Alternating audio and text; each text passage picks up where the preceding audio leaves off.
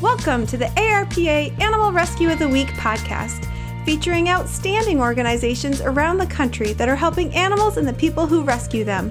This podcast is proudly sponsored by Doobert.com. Doobert is a free website designed to connect volunteers with rescues and shelters, and the only site that automates rescue relay transport. Let's meet this week's featured animal rescue. In 2014, after Diana Webster received a call from her cousin asking why she was volunteering to help dogs in Mexico and not helping the reservation dogs in northern Minnesota, the Native America Humane Society was formed. Diana, a California attorney, knew from her family and from her work with the tribal justice systems at the Tribal Law and Policy Institute that Native people on reservations and in urban communities still lacked access to resources and help for their families and their pets despite recent economic development through gaming. Hey, Diana, welcome to the show. Hey, Rachel, thank you so much. I'm so impressed by the work that you're trying to do. Yeah, thank you. We uh, we are definitely impressed by the work that you're doing. So why don't we get started and you just tell us a little bit about you and your organization? The Native America Humane Society came about after I had been working in Mexico with uh, helping stray dogs and cats there. Um, I was in law school, and I'm a second career attorney, and I was in law school, and we went on vacation and um, stayed at one of those luxury resorts off the uh, the beautiful uh, sea of Cancun area, and um, we ventured out of the luxury resort and went into town and ran across a stray dog. And the stray dog was this mommy dog who had probably recently given birth and she was skin and bones. Um, and it really struck me. I I had one of those epiphanies in my life that wow, I need to really do something to um, to help these animals because as I as I started looking around, there were more and more animals like that. So I had not really been involved in animal welfare um, or advocacy at that point, but I went back, finished up law school, and made a promise to myself that I, when I was done with law school, I would go back and help. And that's what I did. I worked with various organizations in Mexico, all the amazing people who are trying to make a difference for pets in Mexico. They are so impressive. Um, and while I was doing that, I was, you know, uh, posting pictures on Facebook and talking about the work I was doing and sharing all the information. And I got a call from my cousin who happens to live on a reservation in northern Minnesota. And um, she said, Hey, cuz, I see you helping all these dogs in Mexico, but why aren't you helping reservation dogs or res dogs, sure. as we call them? Um, my family is from the White Earth Reservation in northern Minnesota. We're Anishinaabe people, um, and I have cousins all throughout um, the reservations in Minnesota and Wisconsin. Um, so I'm very deeply connected to my heritage. And um, I also grew up knowing and seeing reservation dogs who were not really in the best shape either. But for some reason, I had kind of put myself in a bubble. And I, I think a lot of us live in a, a little bit of a bubble. And then it takes one dog or one animal or one some or one child that needs help that pops that bubble and kind of spurs us into action. So I always think of this dog in Mexico as my angel who kind of pointed me the way to a new um, new path in my life. And so that got me started thinking. Um, I've been uh, I had focused my legal career in tribal law, and so I had a quite a, uh, wide network of uh, people at different tribal nations across the country um, there are over 567 federally recognized tribes in the United States and Alaska, and there are uh, over 325 reservations in the United States. So I was uh, taking a poll amongst my colleagues, and I was saying, you know, when I grew up, there were always, you know, reservation dogs, res dogs that needed help on the reservation. Is that still the case? Um, and having traveled to a lot of the communities, I, I saw that it was the case, but I wanted to make sure before I moved forward with the organization if there was still the need. And um, they said, oh, yeah, you know, every, you know, every every res has res dogs. So I kind of had another, you know, slap on the forehead V8 moment that here I am have a little bit of grounding in animal advocacy from my work in Mexico. And here I am, a tribal member who has a network of people at reservations. Um, maybe I should put these two things together and um, create an organization that can address this challenge for our animals and our communities. So that's how it started. It kind of was a process, and uh, it uh, all seemed somewhat meant to be, and um, I I followed my gut. Yeah. You know, that's it's a very interesting backstory, and, and often we learn that that's how people fall into animal rescue, right? And, and right. that's just it. It's never planned. People just, there's something that happens in their life that compels them to want to help. Um, and, and, I'm glad to see that you're no different in that regard. Um, really, that's how we get passionate people involved, right? Who are really willing to sacrifice and, and make the changes that are needed for the animals out there. So great story. Thanks for sharing with us. Um, yes. So I want to I want to ask. Uh, now, so you've been doing this for four years, um, and and I can guess at what makes you different from other shelters, right? Probably in, in if we focused on just the state in, in Minnesota. So are there key pieces for you that you understand and recognize that that make you stand out from other shelters? Yes, and and first of all, we we are actually not a shelter. We are uh, more of a bridge to animal care. Um, is like okay. is how we like to put it, because there's no way, uh, in view of the scope of the work that we have to do, that we can um, have a single location at this point. Um, our goal and mission is actually to be that bridge to connect tribal communities to services, existing services around them, and be be the person who goes in and meets the groups that are helping and meets the tribal community and understands their needs, and then and bridges that and puts it together. And we've been pretty successful doing that. Uh, we have a program that's been going on since 2015 at the Pueblo of Laguna in New Mexico. Um, we were fortunate enough to be connected to uh, the AVMA, the American Veterinary Medical Association, uh, has a program called Reaching Up, which stands for Reaching Underserved Populations. And they have uh, a mission to bring their veterinarians and um, their knowledge and their resources to a community, an underserved community that lacks veterinary care. So we connected with them and connected with the Pueblo Laguna, where I went to the tribal council and talked about um, what we were um, able to do, what we would be able to do, and got their permission and uh, got their input and their feedback and we put it all together to make it happen. Uh, now they, um, I think they're going on their 10th clinic. So it really is, um, it really is our our focus to leverage all the resources that are already existing. So we try to fill the gap where, uh, because a lot of the communities, um, our tribal communities, are located in rural areas or in parts of cities that don't necessarily have um, easy access to veterinary services or the economic power to access the veterinary services. Um, one thing I like to make really clear to people when we're talking about our work is that there's this perception out there that because of tribal gaming, because of the big casinos we see at many, many, many tribes, that all of our communities are very flush with money now and that we're doing really well and we're all millionaires because we're all getting a piece of that money. But that is not the case.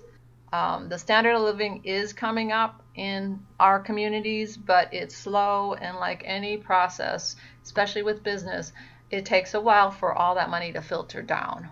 Um, yeah, it certainly has been a benefit and certainly is um, helpful because prior to that we we had really no um, opportunities for economic development or few opportunities for economic development.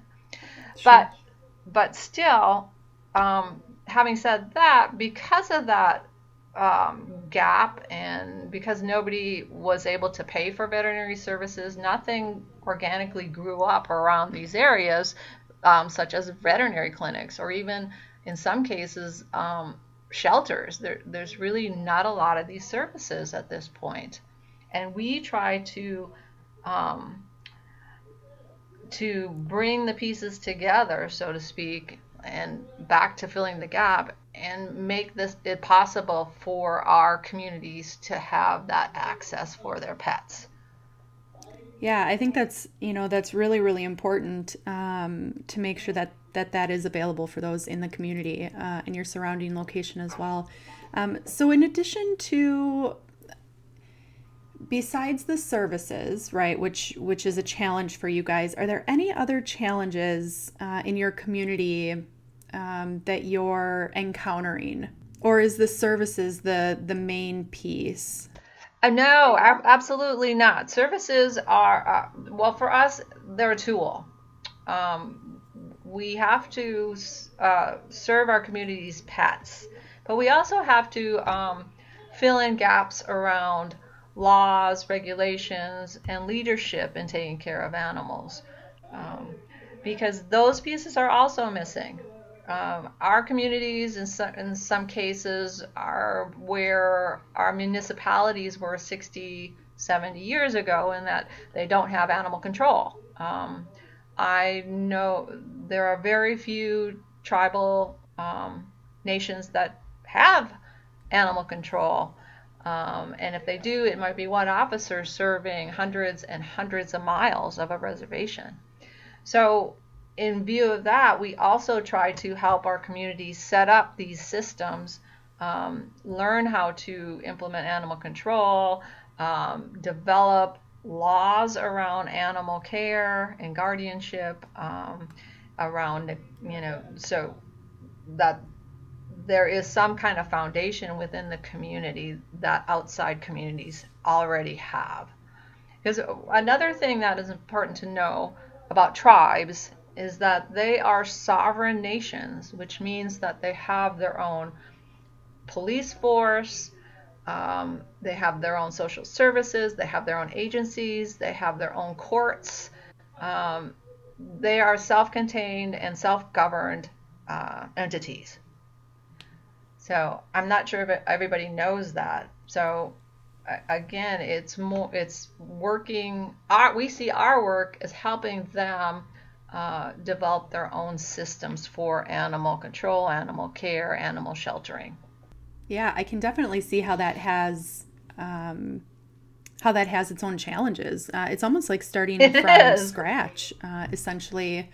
Yeah, I, I can definitely see that. And so, where where did you guys start with that and tell us where you're currently at and what does that future look like for building those relationships uh, with your leadership? So, uh, we are working on um, creating model regulations, a model code, so to speak, so uh, tribes can look at that, uh, have an idea of what some of the um, the, the better animal laws that they their communities might need, like you know you, the basic laws that um, that that we all have in the outside communities, right? You can't leave your dog out without food and water. Some of that stuff is not written into any of our codes. Sure. So we're trying to create um, easy to follow and implement um, models that they can choose from if they so so choose because again they're sovereign they make their own laws they make their own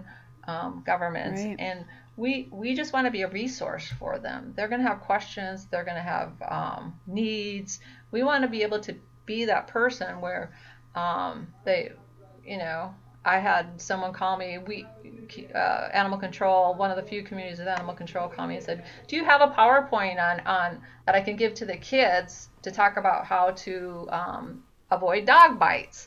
because so many of the materials that are already out there, there's a lot of materials for um, animal advocacy out there, but a lot of them don't necessarily apply to our communities at this point. So we try to, to make, you know, try sure. to craft them so that, that uh, um, from our own sense of you know being native and living on reservations what what does that community need what does that look like and and also get feedback from the communities. What really do you need? How do you see this progressing? If you're interested in doing an animal care program or, um, you know, changing your community governance on how animals are treated within the community.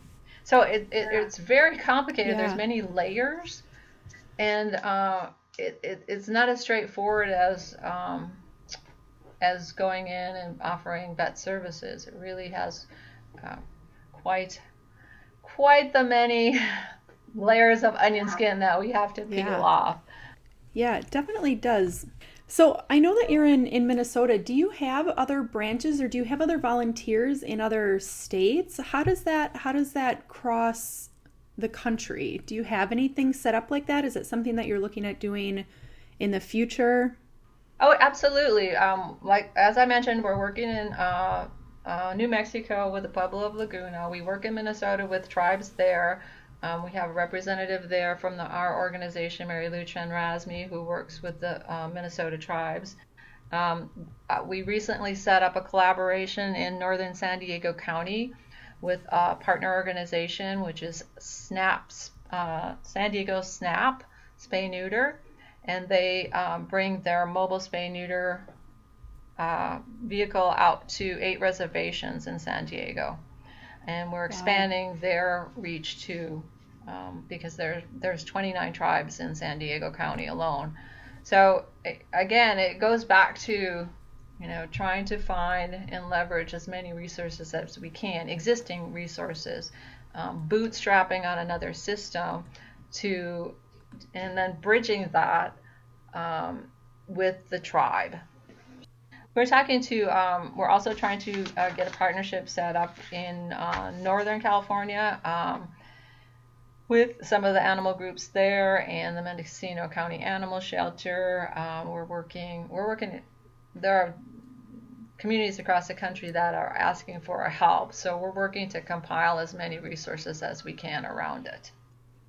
Yeah, that's pretty amazing the reach that you guys have already in in four years. Um, now I know you started the organization. Are there are, do you have a, a team that works with you? Or do you have volunteers? If somebody wanted to get involved either in Minnesota or in one of these other states, or maybe a state you haven't reached yet, how how do they get involved? Are you looking for people? Tell us a little bit more about how listeners can help you with your mission. Absolutely. Well, we're always looking for volunteers. Um, it would be, uh, in some cases, it would be virtual. Um, we could always use help raising awareness about our mission and our work. And we, we also, if we're having an animal um, care event, uh, we could use volunteers for that also. So I, I, would just suggest that they would contact us and let us know what they're interested in doing. Um, we we we have a lot of work to do, so every hand is welcome. It's just uh, trying to figure out how to best use that hand. yeah, of course. Volunteers are a, are a huge piece. Uh, it sounds like to what you're doing and and in animal rescue in in general. And so, if anybody's interested, we definitely encourage them uh, to reach out to you guys, and we'll make sure we put your website um, along with the the podcast recording. So we'll make sure to share Absolutely. that. Absolutely. Thank you. Um, well, it's definitely definitely great work, and we always like to hear the heartwarming stories. Um, and I'm sure you have a couple that come to mind uh, in your four years. I know you shared one with us um, from your trip in the beginning. Do you have any others that you want to share with us? We, as I mentioned, we, we work in uh, the Pueblo of Laguna in New Mexico, and um, at the clinic. We see cats, dogs, we've even seen horses. so people get, um, the community has really embraced the clinic. So when they come, everybody gets excited. People um, will cook up tamales and um, all the local green chili, all the good stuff that uh, New Mexico is known for, especially the pueblos, and they'll serve it to our volunteers. And um, we had a little young gentleman. Um, his name was Aiden, and he. The story is that he was telling his mother that he goes, you know, I have this little cat, Daisy, and she is a little orange cat, right?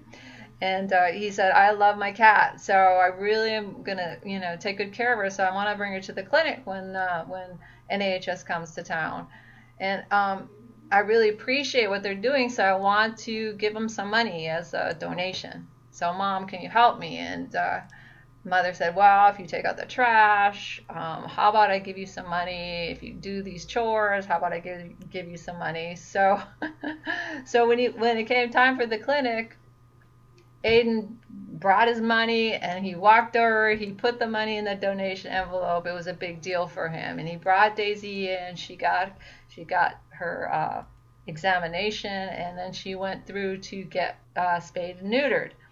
And it was funny because uh, one of the vets there uh, said, Can you go get Aiden? oh, no. and so they brought Aiden over and they go, Well, we didn't want to tell you this, Aiden, but Daisy really is Duke. oh, no.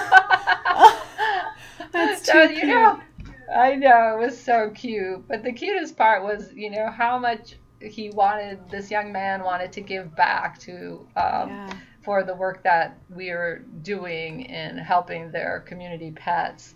And, and that's one thing too that I want to talk about um, is that these people really love their animals. I think sometimes there's a perception that if you don't, you know, brush your dog's teeth or you leave your dog, you know, outside or, or different things that are common, you know, generally accepted dominant culture um, care of animals um, uh, perceives as good guardianship. Um, but that might not be the case in some of our communities where it's still accepted to let dogs, you know, have outside dogs. And my grandparents had outside dogs, and that that's a changing behavior, definitely. But the point is that they still love their animals, and they still want the best care for them, and they still um, really want to, you know, to, to, like I said, take care of them, but also consider them part of the family. So. Yeah. Yeah, definitely perception is is one of those tricky pieces, right? It's it's a little different yeah. for for each person and it's different for different groups of people and and you know, that's something that changes over time and hopefully we're making um, progress in the right direction. Um, and I think what you're doing and, and talking to people and, and this podcast, right, we can we can start to share that and, and reach a broader audience. So I definitely appreciate that message. Right, right. Thank you so much. And and really, that's why I was impressed with um, the work you're doing is is because um, there are common things that we all face doing this work, and unless we get it out in the open and talk about it and share and collaborate. I, I think we do each other a disservice. And there sometimes I've run across in animal welfare and animal advocacy some um, some not too nice behaviors when really we're all after the same thing, and that's to help the animals.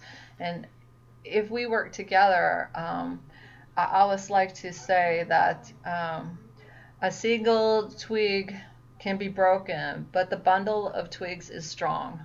Yes. So we we can do this and we can help more animals if we work together. So by bringing us together, you're doing a great thing. Yeah. Well, thank you, and that's a that's a great analogy. Um, one we'll probably hang on to and, and quote you on. So. Um, I've really enjoyed our, our time together, Diana. I want to really quick talk about what the future holds for you guys. Um, do you have any upcoming events? Are you working on anything special that that you want to tell the listening audience about? Um, so uh, we uh, one of the things that we talk about a lot when we do our work and um, we talk to communities is the link between human violence and animal abuse. By the nature of how isolated our tribal communities have been for the past um, 200, 300, 400 years, Um, we suffer disproportionately from violence and um, other social challenges um, from for many reasons actually. And so when i go to a community and talk about this link um, if there's a neglected dog or an abused cat or horse or um, livestock which we we have a lot of um, people with livestock in our communities that this is an indicator to um, to our law enforcement and social service agencies um, that there is something else going on in the home. So, to that end, we've recently completed a, a 40 page publication on the link uh, that is geared just towards tribal communities that, um, that addresses some of the uh, legal jurisdictional challenges and the complex, complex situations of being sovereign nations. So, that's coming out um, shortly, and um, we're very happy that we'll be able to bring that to more communities and share across the country. Yeah, that must have been some project to uh, to put that together. Once that comes out, is that something that you'll be displaying on your website, or how can people get a hold of that if they're interested? Yes, absolutely. It'll be available for download on the website, um, and we will have some printed copies available if you contact us. Um, we work closely with Phil Arkow from the National Link Coalition, and he'll be sending out information about the publication also to his um, to his newsletter readers. Okay, that's fantastic. I, I did want to ask about one other thing here. Um, sure. It looks like you guys are working on setting up a wildlife rehabilitation center. Do you want to quickly talk about that and what that looks like or what that will look like? Well, so I, again, it's uh, not an actual brick and mortar facility because you know, we, again, we want to make sure to leverage um, the information and resources as widely as we can. So what we're doing is putting together a tribal eagle aviary and feather repository facility guidance. So tribes, our tribal communities, will have um, uh, guidelines and a map to creating their own um, starting with eagle, uh, eagle and wildlife uh, birds, birds of prey, um, to have a facility to take care of them. Um, and then we're building in additional information about wildlife rehabilitation. So we're hoping that the initial interest will is focused on um, eagle feathers because that's a, a, a very important cultural um, item for most of our communities. But we're hoping that underneath that comes up the the general wildlife rehabilitation needs for our communities because they are great. Yeah. Um, so it, it would be a wonderful thing if tribes took this on and created their own wildlife rehabilitation centers on site. Because it, another thing that tags onto that, which is always in the core of our mission is providing opportunities for the community also. This is opportunity for our young people to, to be wildlife biologists and work at this facility or become veterinarians or become vet techs or any type of uh, uh, medical scientist um, type occupations where um, they can better themselves, better their community, and have a place to go back to after they finish their schooling. They can go back to the reservation and work at these centers. Yeah, that's a great way to encourage uh, the youth and the upcoming generation. So I, I, certainly hope that more people get involved and and connect with you to see how they can help. Um, oh, I, wa- I want to make sure that the listeners have contact information for you. Do you want to share a couple of the different ways that, that they can get in touch with you?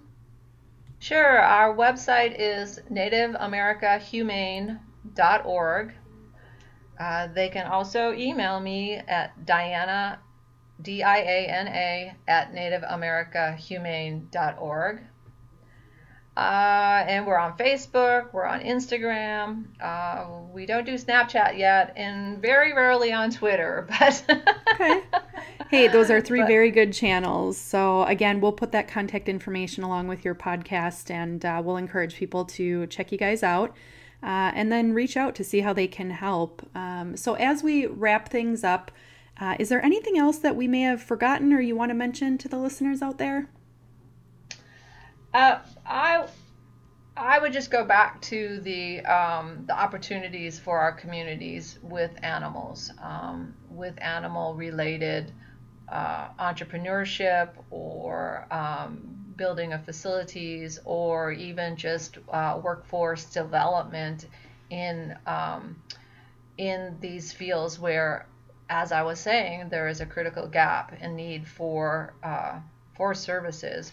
We need to, to look at building our own workforce to do this because um, it, it just makes it more sustainable if we have people from within our communities to um, to be doing the work. So again, another focus of ours is to make sure that our communities understand and have access to what's needed for for their own animal population management and um, uh, any type of programs around that.